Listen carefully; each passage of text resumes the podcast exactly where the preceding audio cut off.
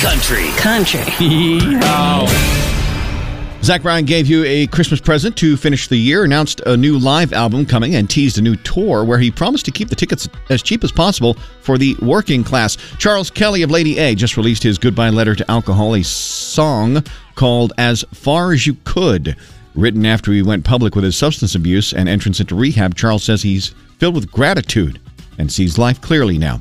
In case you missed it, Bailey Zimmerman finished a hot 2022 with one final gift, a new single called Get to Getting Gone.